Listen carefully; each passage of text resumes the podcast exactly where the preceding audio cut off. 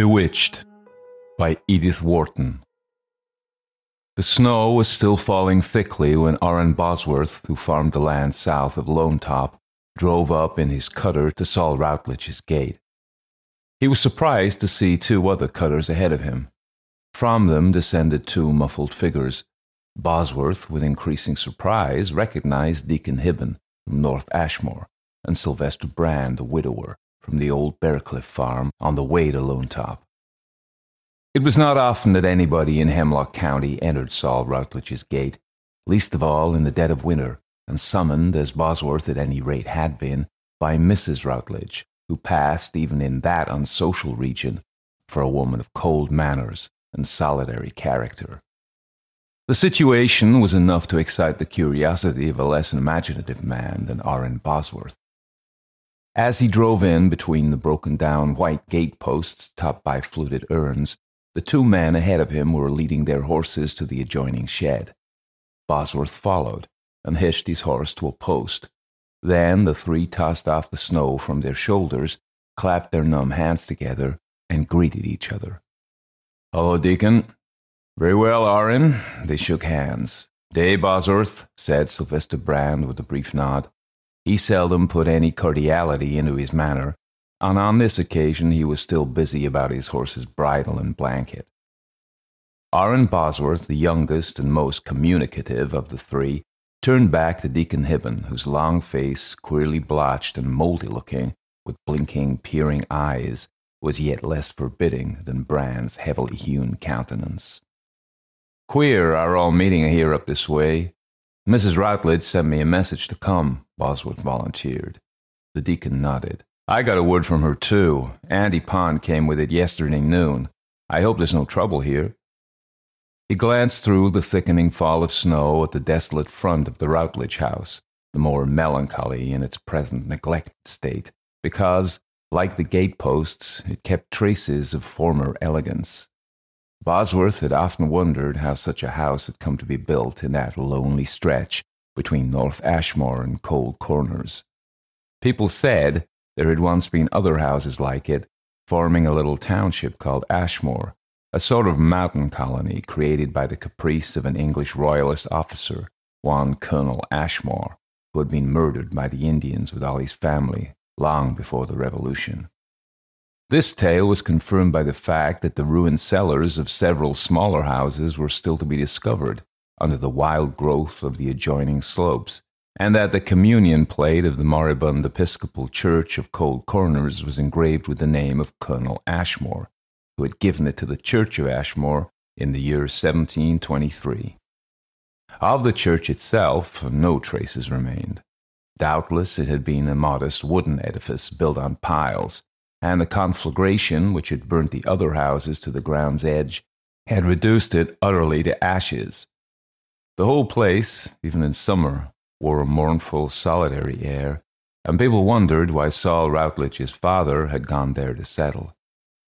I never knew a place, Deacon Hibben said, that seemed as far away from humanity, and yet it ain't so in Miles. Miles ain't the only distance, Orrin Bosworth answered, and the two men, followed by Sylvester Brand, walked across the drive to the front door. People in Hemlock County did not usually come and go by their front doors, but all three men seemed to feel that on an occasion which appeared to be so exceptional, the usual and more familiar approach by the kitchen would not be suitable. They had judged rightly. The deacon had hardly lifted the knocker when the door opened and Mrs. Rutledge stood before them. Walk right in, she said in her usual dead level tone and Bosworth, as he followed the others, thought to himself, Whatever's happened, she's not going to let it show in her face. It was doubtful, indeed, if anything unwonted could be made to show in Prudence Rutledge's face, so limited was its scope, so fixed were its features. She was dressed for the occasion in black calico with white spots, a collar of crochet lace fastened by a gold brooch, and a gray woolen shawl crossed under her arms and tied at the back. In her small, narrow head, the only marked prominence was that of the brow projecting roundly over pale, spectacled eyes. Her dark hair parted above this prominence passed tight and flat over the tips of her ears into a small braided coil at the nape. and her contracted head looked still narrower from being perched on a long, hollow neck with cord like throat muscles. Her eyes were of a pale, cold gray. Her complexion was an even white. Her age might have been anywhere from 35 to 60. The room into which she led the three men had probably been the dining room of the Ashmore house. It was now used as a front parlor, and a black stove planted on a sheet of zinc stuck out from the delicately fluted panels of an old wooden mantel. A newly lit fire smoldered reluctantly, and the room was at once close and bitterly cold. Andy Pond, Mrs. Rutledge cried to someone at the back of the house. Step out and call Mr. Rutledge. You'll likely find him in the woodshed or around the barn somewheres. She rejoined her visitors. Please suit yourselves to seats, she said. The three men, with an increasing air of constraint, took the chairs she pointed out, and Mrs. Rutledge sat stiffly down upon a fourth, behind a rickety beadwork table. She glanced from one to the other of her visitors. I presume you folks are wondering what it is I asked you to come here for, she said in her dead level voice. Orrin Bosworth and Deacon Hibben murmured in assent. Sylvester Brand sat silent, his eyes under their great thicket of eyebrows, fixed on the huge boot tip swinging before him. Well, I allow you didn't expect it was for a party, continued Mrs. Rutledge. No one ventured to respond to this chill pleasantry, and she continued, We're in trouble here, and that's a fact, and we need advice, Mr. Rutledge and myself do. She cleared her throat and added in a lower tone, her pitilessly clear eyes looking straight before her, There is a spell being cast over Mr. Rutledge. The deacon looked up sharply, an incredulous smile pinching his thin lips. A spell. That's what I said. He's bewitched. And the three visitors were silent. Then Bosworth, more at ease or less tongue tied than the others, asked with an attempt at humor, do you use a word in the strict scripture sense, Mrs. Rutledge? She glanced at him before replying. That's how he uses it. The deacon coughed and cleared his long, rattling throat. Do you care to give us more particulars before your husband joins us? Mrs. Rutledge looked down at her clasped hands as if considering the question. Bosworth noticed that the inner fold of her lids was of the same uniform white as the rest of her skin, so that when she dropped them, her rather prominent eyes looked like the sightless orbs of a marble statue. The impression was unpleasing, and he glanced away at the text over the mantelpiece, which read, The soul that sinneth, it shall die. No, she said at length. I'll wait. At this moment, Sylvester Brand suddenly stood up and pushed back his chair. I don't know, he said in his rough bass voice as I've got any particular lights on Bible mysteries, and this happens to be the day I was going to go down to Starkfield to close a deal with a man. Mrs. Rutledge lifted one of her long, thin hands. Withered and wrinkled by hard work and cold, it was nevertheless of the same leaden white as her face. You won't be kept long, she said. Won't you be seated? Farmer Brand stood irresolute, his purplish underlip twitching. The deacon here, such things is more in his line. I want you should stay, said Mrs. Rutledge quietly, and Brand sat down again. A silence fell, during which the four persons present seemed all to be listening for the sound of a step, but none was heard. And after a minute or two, Mrs. Rutledge began to speak again. It's down by that old shack on Lamer's Pond. That's where they meet, she said suddenly. Bosworth, whose eyes were on Sylvester Brand's face, fancied he saw a sort of inner flush darken the farmer's heavy leathern skin. Deacon Hibben leaned forward, a glitter of curiosity in his eyes. They, who, Mrs. Rutledge? My husband, Saul Rutledge, and her. Sylvester Brand again stirred in his seat. Who do you mean by her? he asked abruptly, as if roused out of some far off musing. Mrs. Rutledge's body did not move. She simply revolved her head on her long neck and looked at him. Your daughter, Sylvester Brand. The man staggered to his feet with an explosion of inarticulate sounds. My, my daughter? What the hell are you talking about? My daughter? It's a damned lie. It's, it's. Your daughter Ora, Mr. Brand, said Mrs. Rutledge slowly. Bosworth felt an icy chill down his spine. Instinctively, he turned his eyes away from Brand, and they rested on the mildewed countenance of Deacon Hibben. Between the blotches, it had become as white as Mrs. Rutledge's, and the deacon's eyes burned in the whiteness like live embers among ashes.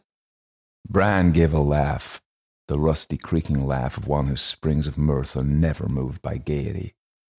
My daughter Ora, he repeated.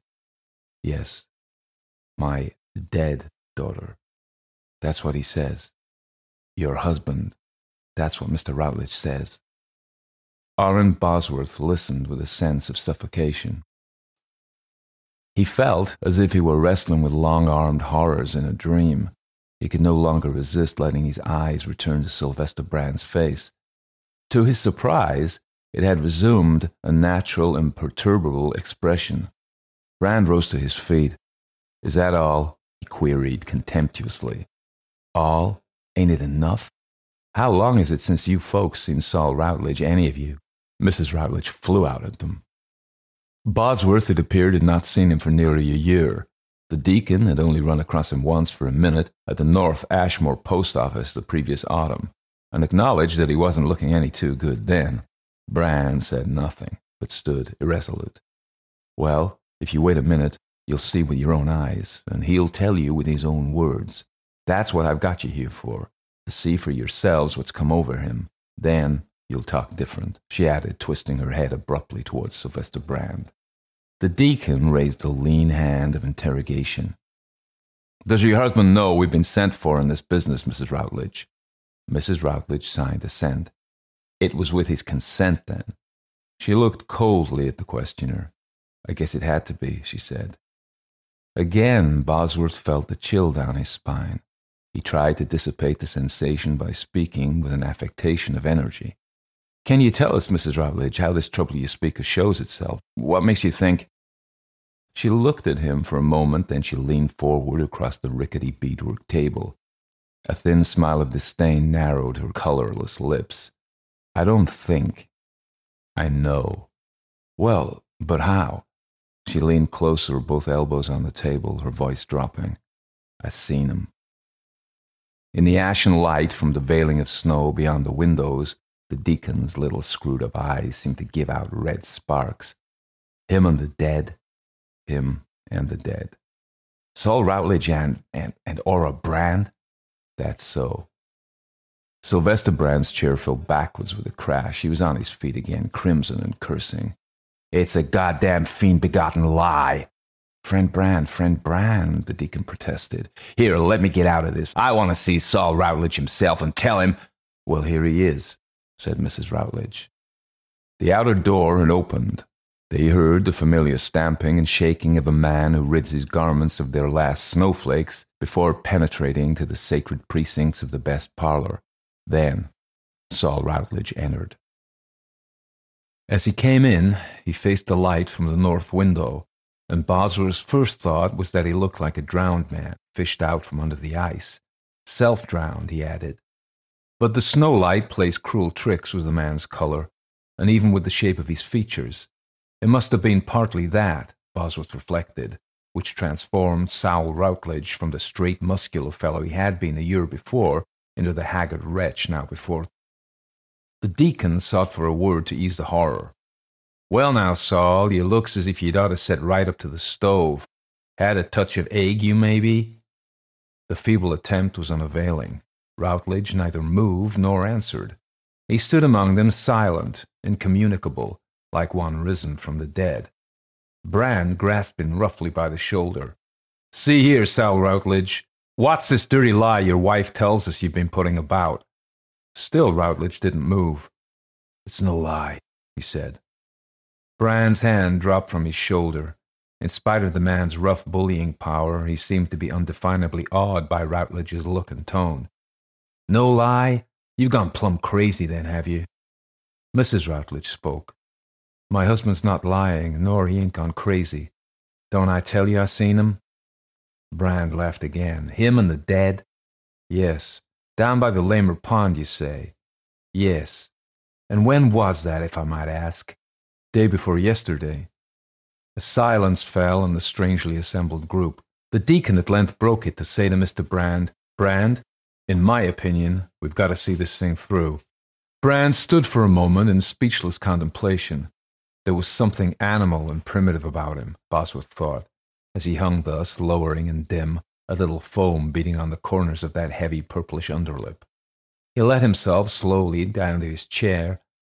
I'll see it through. The two other men and Mrs. Rutledge had remained seated. Sal Rutledge stood before them like a prisoner at the bar, or rather like a sick man before the physicians who were to heal him. As Bosworth scrutinized that hollow face, so wan under the dark sunburn, so sucked inward and consumed by some hidden fever, there stole over the sound, healthy man the thought that perhaps, after all, husband and wife spoke the truth, and that they were all at that moment really standing on the edge of some forbidden mystery. Things that the rational mind would reject without a thought seemed no longer so easy to dispose of as one looked at the actual Sal Rutledge and remembered the man he had been a year before. Yes, as the deacon said, they would have to see it through. Sit down then, Saul. Draw up to us, won't you? the deacon suggested, trying again for a natural tone. Mrs. Rutledge pushed a chair forward, and her husband sat down on it. He stretched out his arms and grasped his knees in his brown, bony fingers. In that attitude he remained, turning neither his head nor his eyes. Well, Saul, the deacon continued, your wife says you thought maybe we could do something to help you through this trouble, whatever it is. Rutledge's gray eyes widened a little. No, I didn't think that. It was her idea to try what could be done. I presume so, since you've agreed to our coming, that you don't object to our putting a few questions. Rutledge was silent for a moment, then he said with a visible effort, No, I don't object. Well, you've heard what your wife says. Rutledge made a slight motion of assent.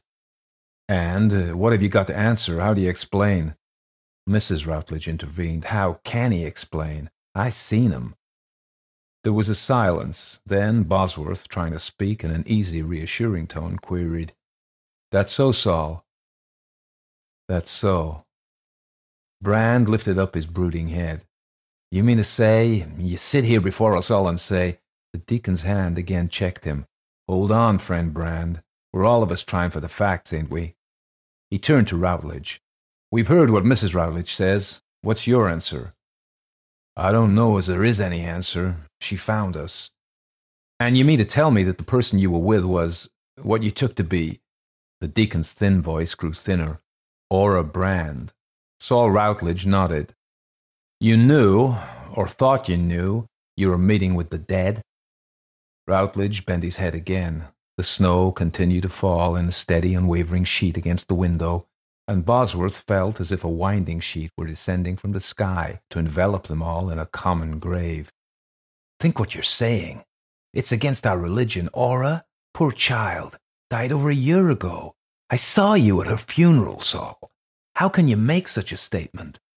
What else can he do? thrust in Mrs. Rutledge. There was another pause. Bosworth's resources had failed him, and Brand once more sat plunged in dark meditation. The deacon laid his quivering fingertips together and moistened his lips. Was the day before yesterday the first time? he asked. The movement of Rutledge's head was negative. Not the first. Then when? Nigh on a year ago, I reckon. God, and you mean to tell us it ever since? Well, look at him, said his wife. The three men lowered their eyes. After a moment, Bosworth, trying to collect himself, glanced at the deacon. Why not ask Saul to make his own statement, if that's what we're here for? That's so, the deacon assented. He turned to Rutledge. Will you try and give us your idea of, uh, of how it began? There was another silence. Then Rutledge tightened his grasp on his gaunt knees, and still looking straight ahead with his curiously clear, unseeing gaze. Well, he said, I guess it begun away back, afore even I was married to Mrs. Rutledge. He spoke in a low, automatic tone, as if some invisible agent were dictating his words or even uttering them for him. You know, he added, Ora and me was to have been married. Sylvester Brand lifted his head. Straighten that statement out first, please, he interjected. What I mean is, we kept company, but Ora, she was very young. Mr. Brand here, he sent her away. She was gone nigh to three years, I guess. Uh, when she come back, I was married. That's right, Brand said, relapsing once more into his sunken attitude. And after she came back, uh, did you meet her again? The deacon continued. Alive? Rutledge questioned. A perceptible shudder ran through the room. Well, of course, said the deacon nervously. Rutledge seemed to consider. Once I did, only once. There was a lot of other people round, at Cold Corners Fair it was. Did you talk with her then? Only a minute. What did she say? His voice dropped. She said she was sick and knew she was going to die. And when she was dead, she'd come back to me. And what did you answer? Nothing. Did you think anything of it at the time? Well, no. Not till I heard she was dead, I didn't. After that, I thought of it. And I guess she drew me. He moistened his lips. Drew you down to that abandoned house by the pond? Rutledge made a faint motion of assent, and the deacon added, How did you know it was there she wanted you to come? She just drew me. There was a long pause. Bosworth felt on himself and the other two men the oppressive weight of the next question to be asked. Mrs. Rutledge opened and closed her narrow lips once or twice like some beached shellfish gasping for the tide. Rutledge waited. Well now, Saul, won't you go on with what you was telling us? the deacon at length suggested. That's all. There's nothing else. The deacon lowered his voice. She just draws you. Yes. Often. That's as it happens. But if it's always there she draws you, man, haven't you the strength to keep away from the place? For the first time, Rutledge wearily turned his head towards his questioner. A spectral smile narrowed his colorless lips. Ain't any use. She follows after me. There was another silence. What more could they ask then and there? Mrs. Rutledge's presence checked the next question. The deacon seemed hopelessly to revolve the matter. At length he spoke in a more authoritative tone. These are forbidden things. You know that, Saul. Have you tried prayer?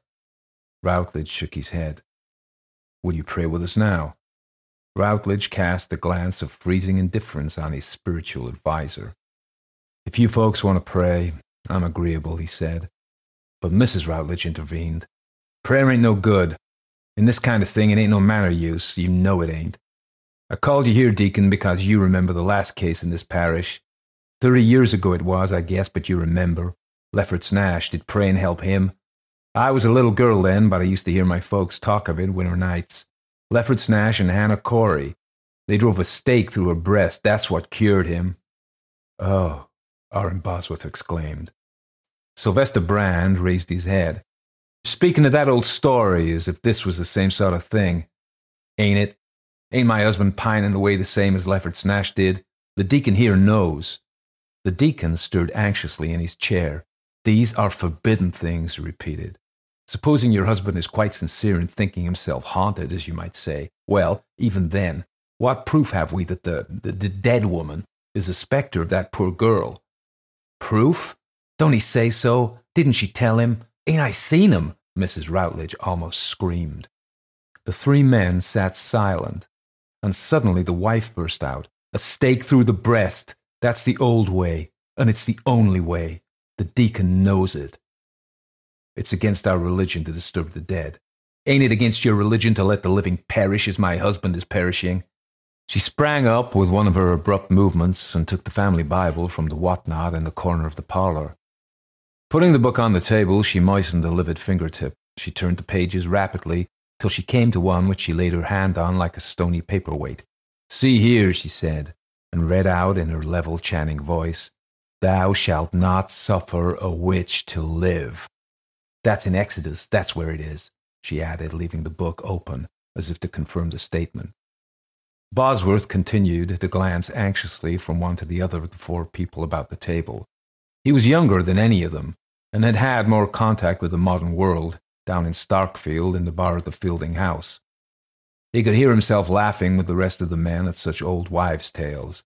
But it was not for nothing that he had been born under the icy shadow of Lone Top, and had shivered and hungered as a lad through the bitter Hemlock County winters. After his parents died, and he had taken hold of the farm himself, he had got more out of it by using improved methods, and by supplying the increasing throng of summer boarders over Stotesbury way with milk and vegetables. He had been made a select man of North Ashmore, for so young a man he had standing in the county. But the roots of the old life were still in him. He could remember as a little boy going twice a year with his mother to that bleak hill farm out beyond Sylvester Brand's, where Mrs. Bosworth's aunt, Cressidora Cheney, had been shut up for years in a cold, clean room with iron bars in the windows. When little Orrin first saw Aunt Cressidora, she was a small, white old woman whom her sisters used to make decent for visitors the day that Orrin and his mother were expected. The child wondered why there were bars on the window. Like a canary bird, he said to his mother. The phrase made Mrs. Bosworth reflect. I do believe they keep Aunt Cressidora too lonesome, she said. And the next time she went up to the mountain with the little boy, he carried to his great aunt a canary in a little wooden cage. It was a great excitement. He knew it would make her happy. The old woman's motionless face lit up when she saw the bird, and her eyes began to glitter. It belongs to me, she said instantly, stretching her soft, bony hand over the cage. Of course it does, Aunt Cressy, said Mrs. Bosworth, her eyes filling. But the bird, startled by the shadow of the old woman's hand, began to flutter and beat its wings distractedly. At the sight, Aunt Cressidora's calm face suddenly became a coil of twitching features. You she-devil, you! she cried in a high, squealing voice, and thrusting her hand into the cage, she dragged out the terrified bird and wrung its neck. She was plucking the hot body and squealing, She-devil, she-devil, as they drew little Orrin from the room. On the way down the mountain, his mother wept a great deal and said, You must never tell anybody that poor Auntie's crazy, or the men would come and take her down to the asylum at Starkfield, and the shame of it would kill us all. Now promise. The child promised. He remembered the scene now with its deep fringe of mystery, secrecy, and rumor. It seemed related to a great many other things below the surface of his thoughts, things which stole up anew, making him feel that all the old people he had known and who believed in these things might after all be right. Hadn't a witch been burned at North Ashmore? Didn't the summer folk still drive over in jolly buckboard loads to see the meeting house where the trial had been held, the pond where they had ducked her and she had floated? Deacon Hibben believed. Bosworth was sure of it. If he didn't, why did people from all over the place come to him when their animals had queer sicknesses, or when there was a child in the family that had to be kept shut up because it fell down flat and foamed? Yes, in spite of his religion, Deacon Hibben knew. And Brand? Well, it came to Bosworth in a flash. That North Ashmore woman who was burned had the name of Brand, the same stock, no doubt. There had been brands in Hemlock County ever since the white men had come there, and Orrin, when he was a child, remembered hearing his parents say that Sylvester Brand hadn't ever ought to have married his own cousin because of the blood. Yet the couple had had two healthy girls, and when Mrs. Brand pined away and died, nobody suggested that anything had been wrong with her mind. And Vanessa and Ora were the handsomest girls anywhere around. Brand knew it, and scrimped and saved all he could to send Ora, the eldest, down to Starkfield to learn bookkeeping. When she's married, I'll send you, he used to say to little Venny, who was his favorite. But Ora never married. She was away three years, during which Venny ran wild on the slopes of Lone Top, and when Ora came back, she sickened and died, poor girl. Since then, Brand had grown more savage and morose, he was a hard-working farmer, but there wasn't much to be got out of those barren Bearcliff acres. He was said to have taken to drink since his wife's death. Now and then men ran across him in the dives of Stotesbury, but not often. And between times he labored hard on his stony acres and did his best for his daughters. In the neglected graveyard of Cold Corners, there was a slanting headstone marked with his wife's name.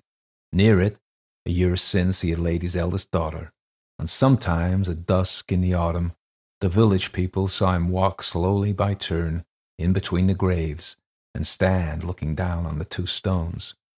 But he never brought a flower there or planted a bush, nor Venny either. She was too wild and ignorant.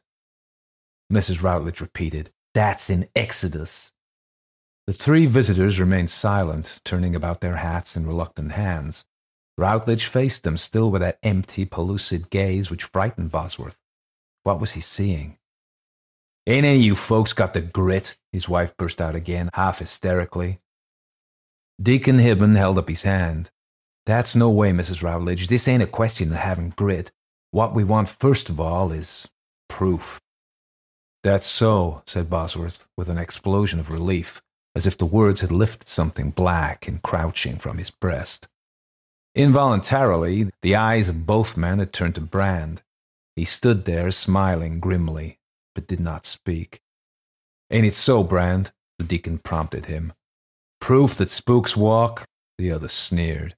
Well, I presume you want this business settled, too. The old farmer squared his shoulders. Yes, I do. But I ain't a spiritualist. How the hell are you going to settle it? Deacon Hibben hesitated, then he said in a low, incisive tone, I don't see but one way. Mrs. Rutledge's. There was a silence. What? Brand sneered again. Spying? The deacon's voice sank lower. If the poor girl does walk, her, that's your child, wouldn't you be the first to want her laid quiet? We all know there have been such cases, mysterious visitations. Can any one of us here deny it? I seen 'em, Mrs. Rutledge interjected. There was another heavy pause. Suddenly, Brand fixed his gaze on Rutledge. See here, Saul Rutledge, you've got to clear up this damned calumny, or you'll know why. You say my dead girl comes to you. He labored with his breath and then jerked out. When? You tell me that, and I'll be there. Rutledge's head drooped a little, and his eyes wandered to the window. Round about sunset, mostly. You know beforehand? Rutledge made a sign of assent. Well then, tomorrow will it be? Rutledge made the same sign. Brand turned to the door. I'll be there. That was all he said. He strode out between them without another glance or word. Deacon Hibben looked at Mrs. Rutledge. We'll be there too, he said, as if she had asked him, but she had not spoken. And Bosworth saw her thin body was trembling all over. He was glad when he and Hibben were out again in the snow. And to give him time to unhitch his horse, they made a pretense of hanging about in the doorway while Bosworth searched his pockets for a pipe he had no mind to light. But Brand turned back to them as he lingered. You'll meet me down by Lamer's Pond tomorrow, he suggested. I want witnesses. Round about sunset. They nodded their acquiescence, and he got into his sleigh, gave the horse a cut across the flanks, and drove off under the snow smothered hemlocks. The other two men went to the shed. What do you make of this business, Deacon? Bosworth asked to break the silence. The deacon shook his head. The man's a sick man, that's sure. Something's sucking the life clean out of him. But already in the biting outer air, Bosworth was getting himself under better control. That looks to me like a bad case of the ague, as you said. Well, ague of the mind, then. It's his brain that's sick. Bosworth shrugged. He ain't the first in Hemlock County. That's so, the deacon agreed. It's a worm in the brain, solitude is. Well, we'll know this time tomorrow, maybe, said Bosworth. He scrambled into his sleigh and was driving off in his turn when he heard his companion calling after him. The deacon explained that his horse had cast a shoe. Would Bosworth drive him down to the forge near North Ashmore, if it wasn't too much out of his way? He didn't want the mare slipping about on the freezing snow, and he could probably get the blacksmith to drive him back and shoe her in Rutledge's shed. Bosworth made room for him under the bearskin, and the two men drove off, pursued by a puzzled whinny from the deacon's old mare. The road they took was not the one that Bosworth would have followed to reach his own home, but he didn't mind that. The shortest way to the forge passed close by Lamer's Pond, and Bosworth, since he was in for the business, was not sorry to look the ground over. They drove on in silence. The snow had ceased, and a green sunset was spreading upward into the crystal sky. A stinging wind, barbed with ice flakes, caught them in the face on the open ridges, but when they dropped down into the hollow by Lamer's Pond, the air was soundless and empty as an unswung bell. They jogged along slowly, each thinking his own thoughts. That's the house, the tumble down shack over there, I suppose, the deacon said, as the road drew near the edge of the frozen pond. Yes, that's the house. A queer hermit fellow built it years ago, my father used to tell me. Since then, I don't believe it's ever been used but by the gypsies. Bosworth had reined in his horse and sat looking through the pine trunks purpled by the sunset at the crumbling structure. Twilight already lay under the trees, though day lingered in the open. Between two sharply patterned pine boughs, he saw the evening star, like a white boat in a sea of green. His gaze dropped from that fathomless sky and followed the blue white undulations of the snow. It gave him a curious, agitated feeling to think that here, in this icy solitude, in the tumble down house he had so often passed without heeding it, a dark mystery, too deep for thought, was being enacted.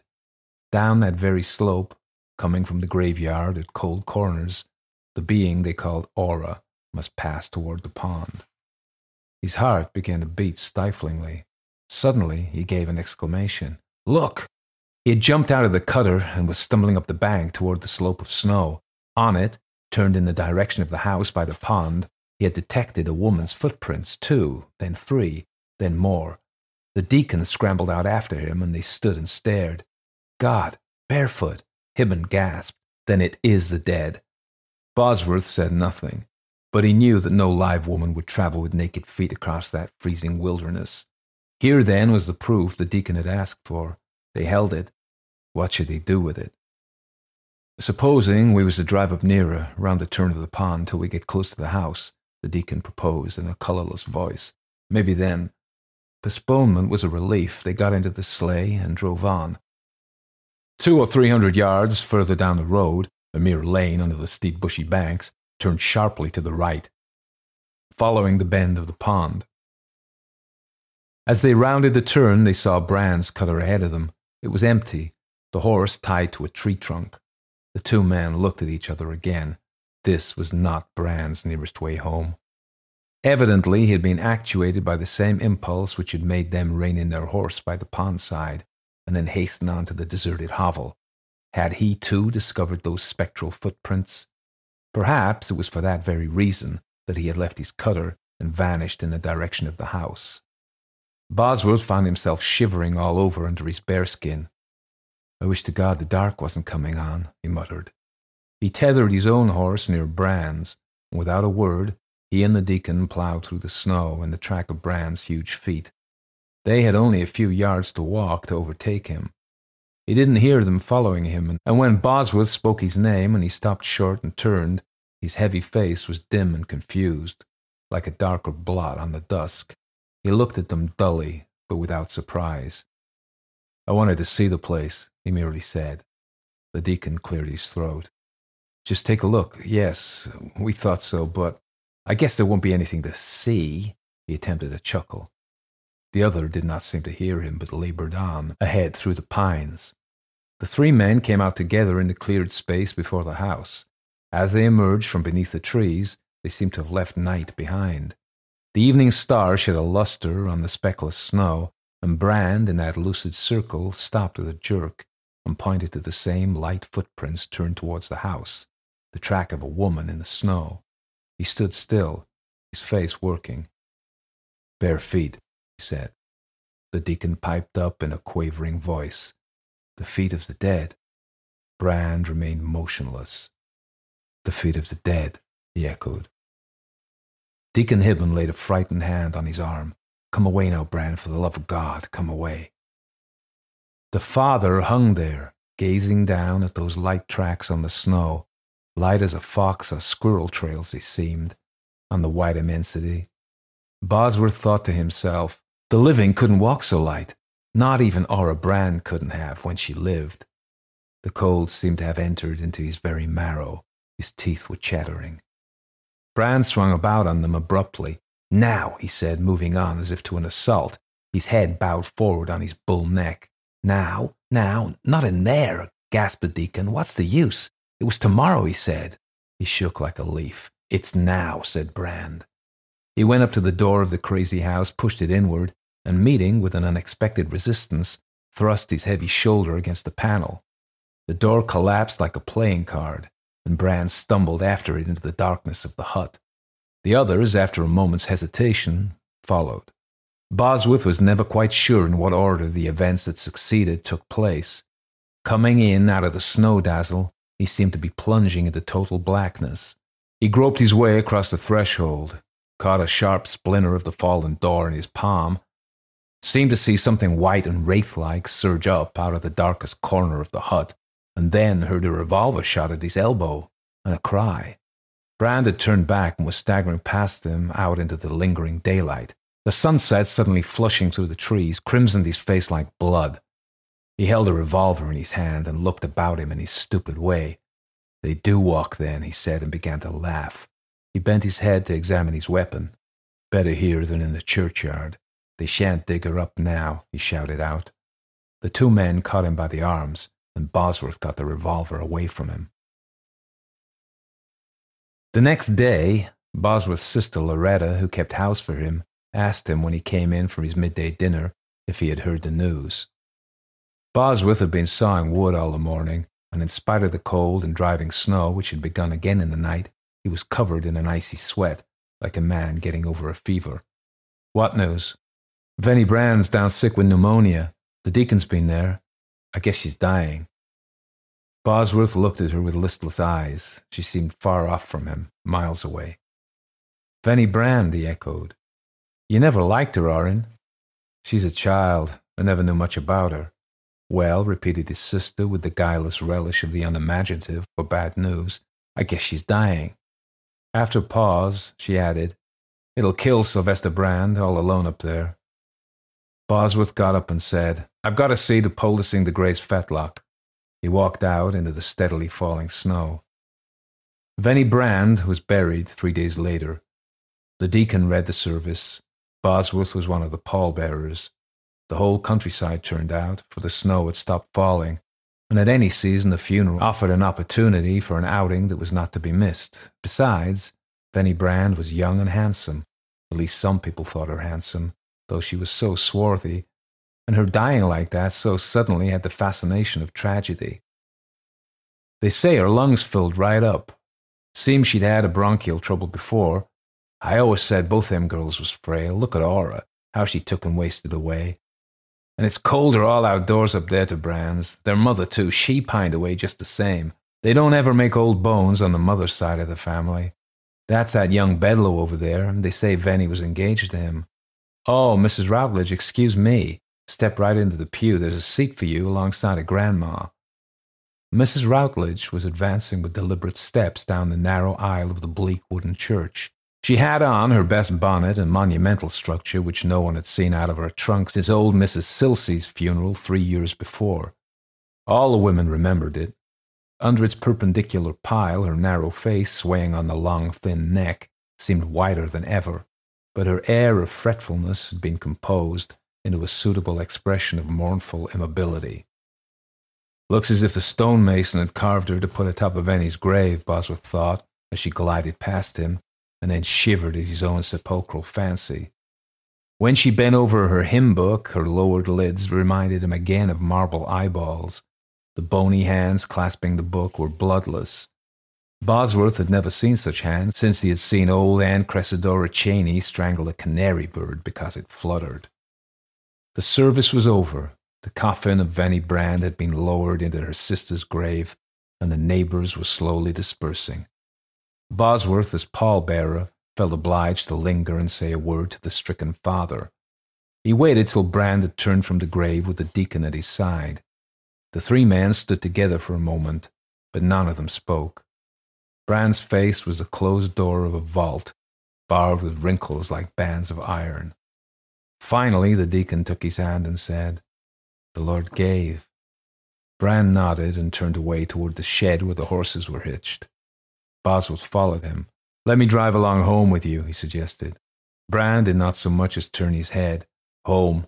What home? he said, and the other fell back. Loretta Bosworth was talking with the other women while the men unblanketed their horses and backed the cutters out into the heavy snow. As Bosworth waited for her, a few feet off, he saw Mrs. Rutledge's tall bonnet lording it above the group. Andy Pond, the Rutledge farmhand, was backing out the sleigh. Saul in here today, Mrs. Rutledge, you see, one of the village elders piped, turning a benevolent old tortoise head about on a loose neck and blinking up into Mrs. Rutledge's marble face. Bosworth heard him measure out her answer in slow, incisive words. No, Mr. Rutledge, he ain't here. He would have come for certain, but his Aunt Minorca Cummins has been buried down to Stokesbury this very day, and he had to go down there. Don't it sometimes seem as if we was all walking right in the shadow of death? As she walked towards the cutter in which Andy Pond was already seated, the deacon went up to her with visible hesitation. Involuntarily, Bosworth also moved nearer. He heard the deacon say, I'm glad to hear that Saul is able to be up and around. She turned her small head on her rigid neck and lifted the lids of marble. Yes, I guess he'll sleep quieter now. And her too, maybe, now she don't lay there alone any longer. She added in a low voice, with a sudden twist of her chin toward the fresh black stain in the graveyard snow. She got into the cutter and said in a clear tone to Andy Pond, as long as we're down here, I don't know but what I'll just call round and get a box of soap at Hiram Pringle's.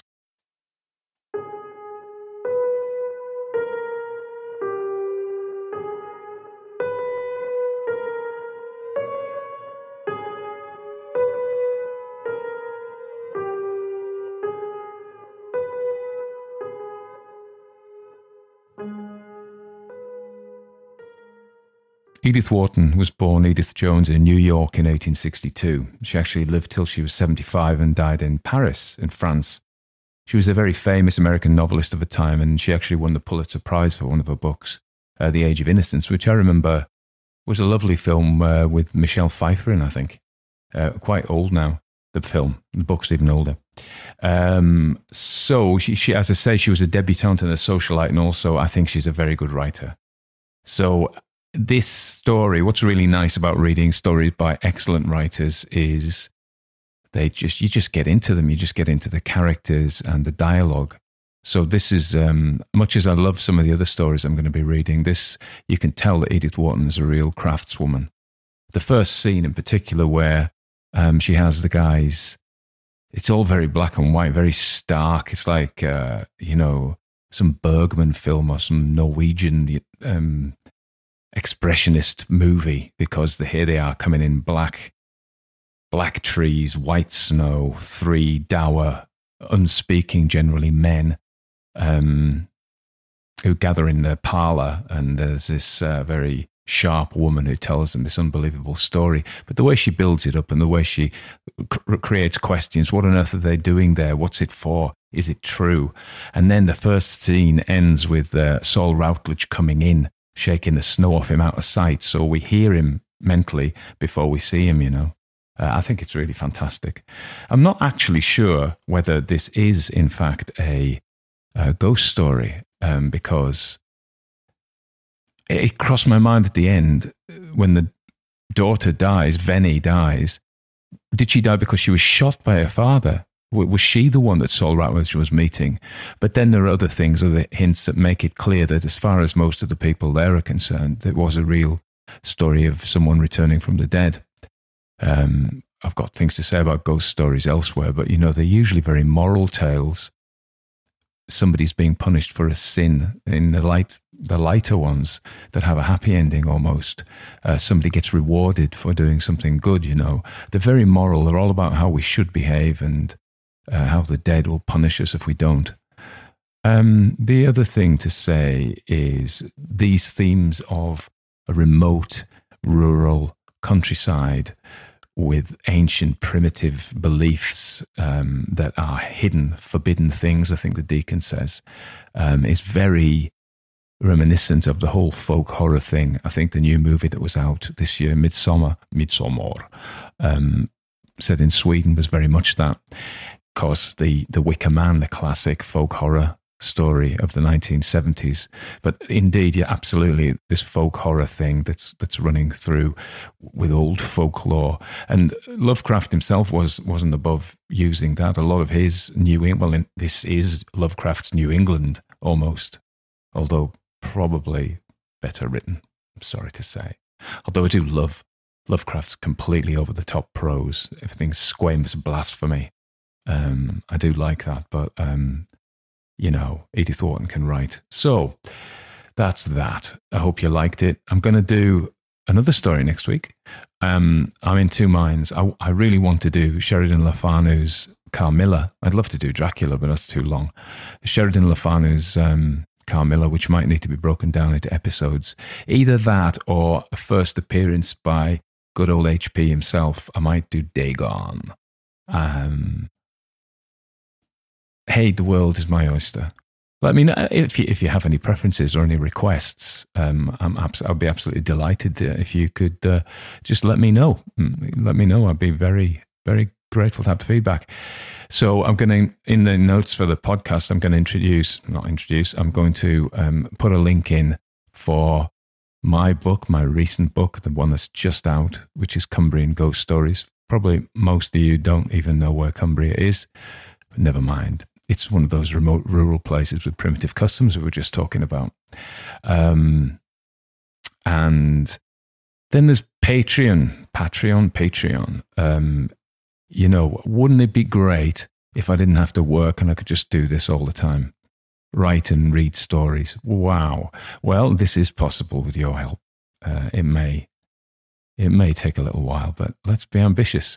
So if you felt like you you like me doing this and you want more, uh, then uh, a Patreon subscription would be very handy. You don't have to put very much into it. Um, at the moment, yeah. Anyway, okay. I don't want to plug it too much. Whatever happens, I will read again. Okay. See you next week.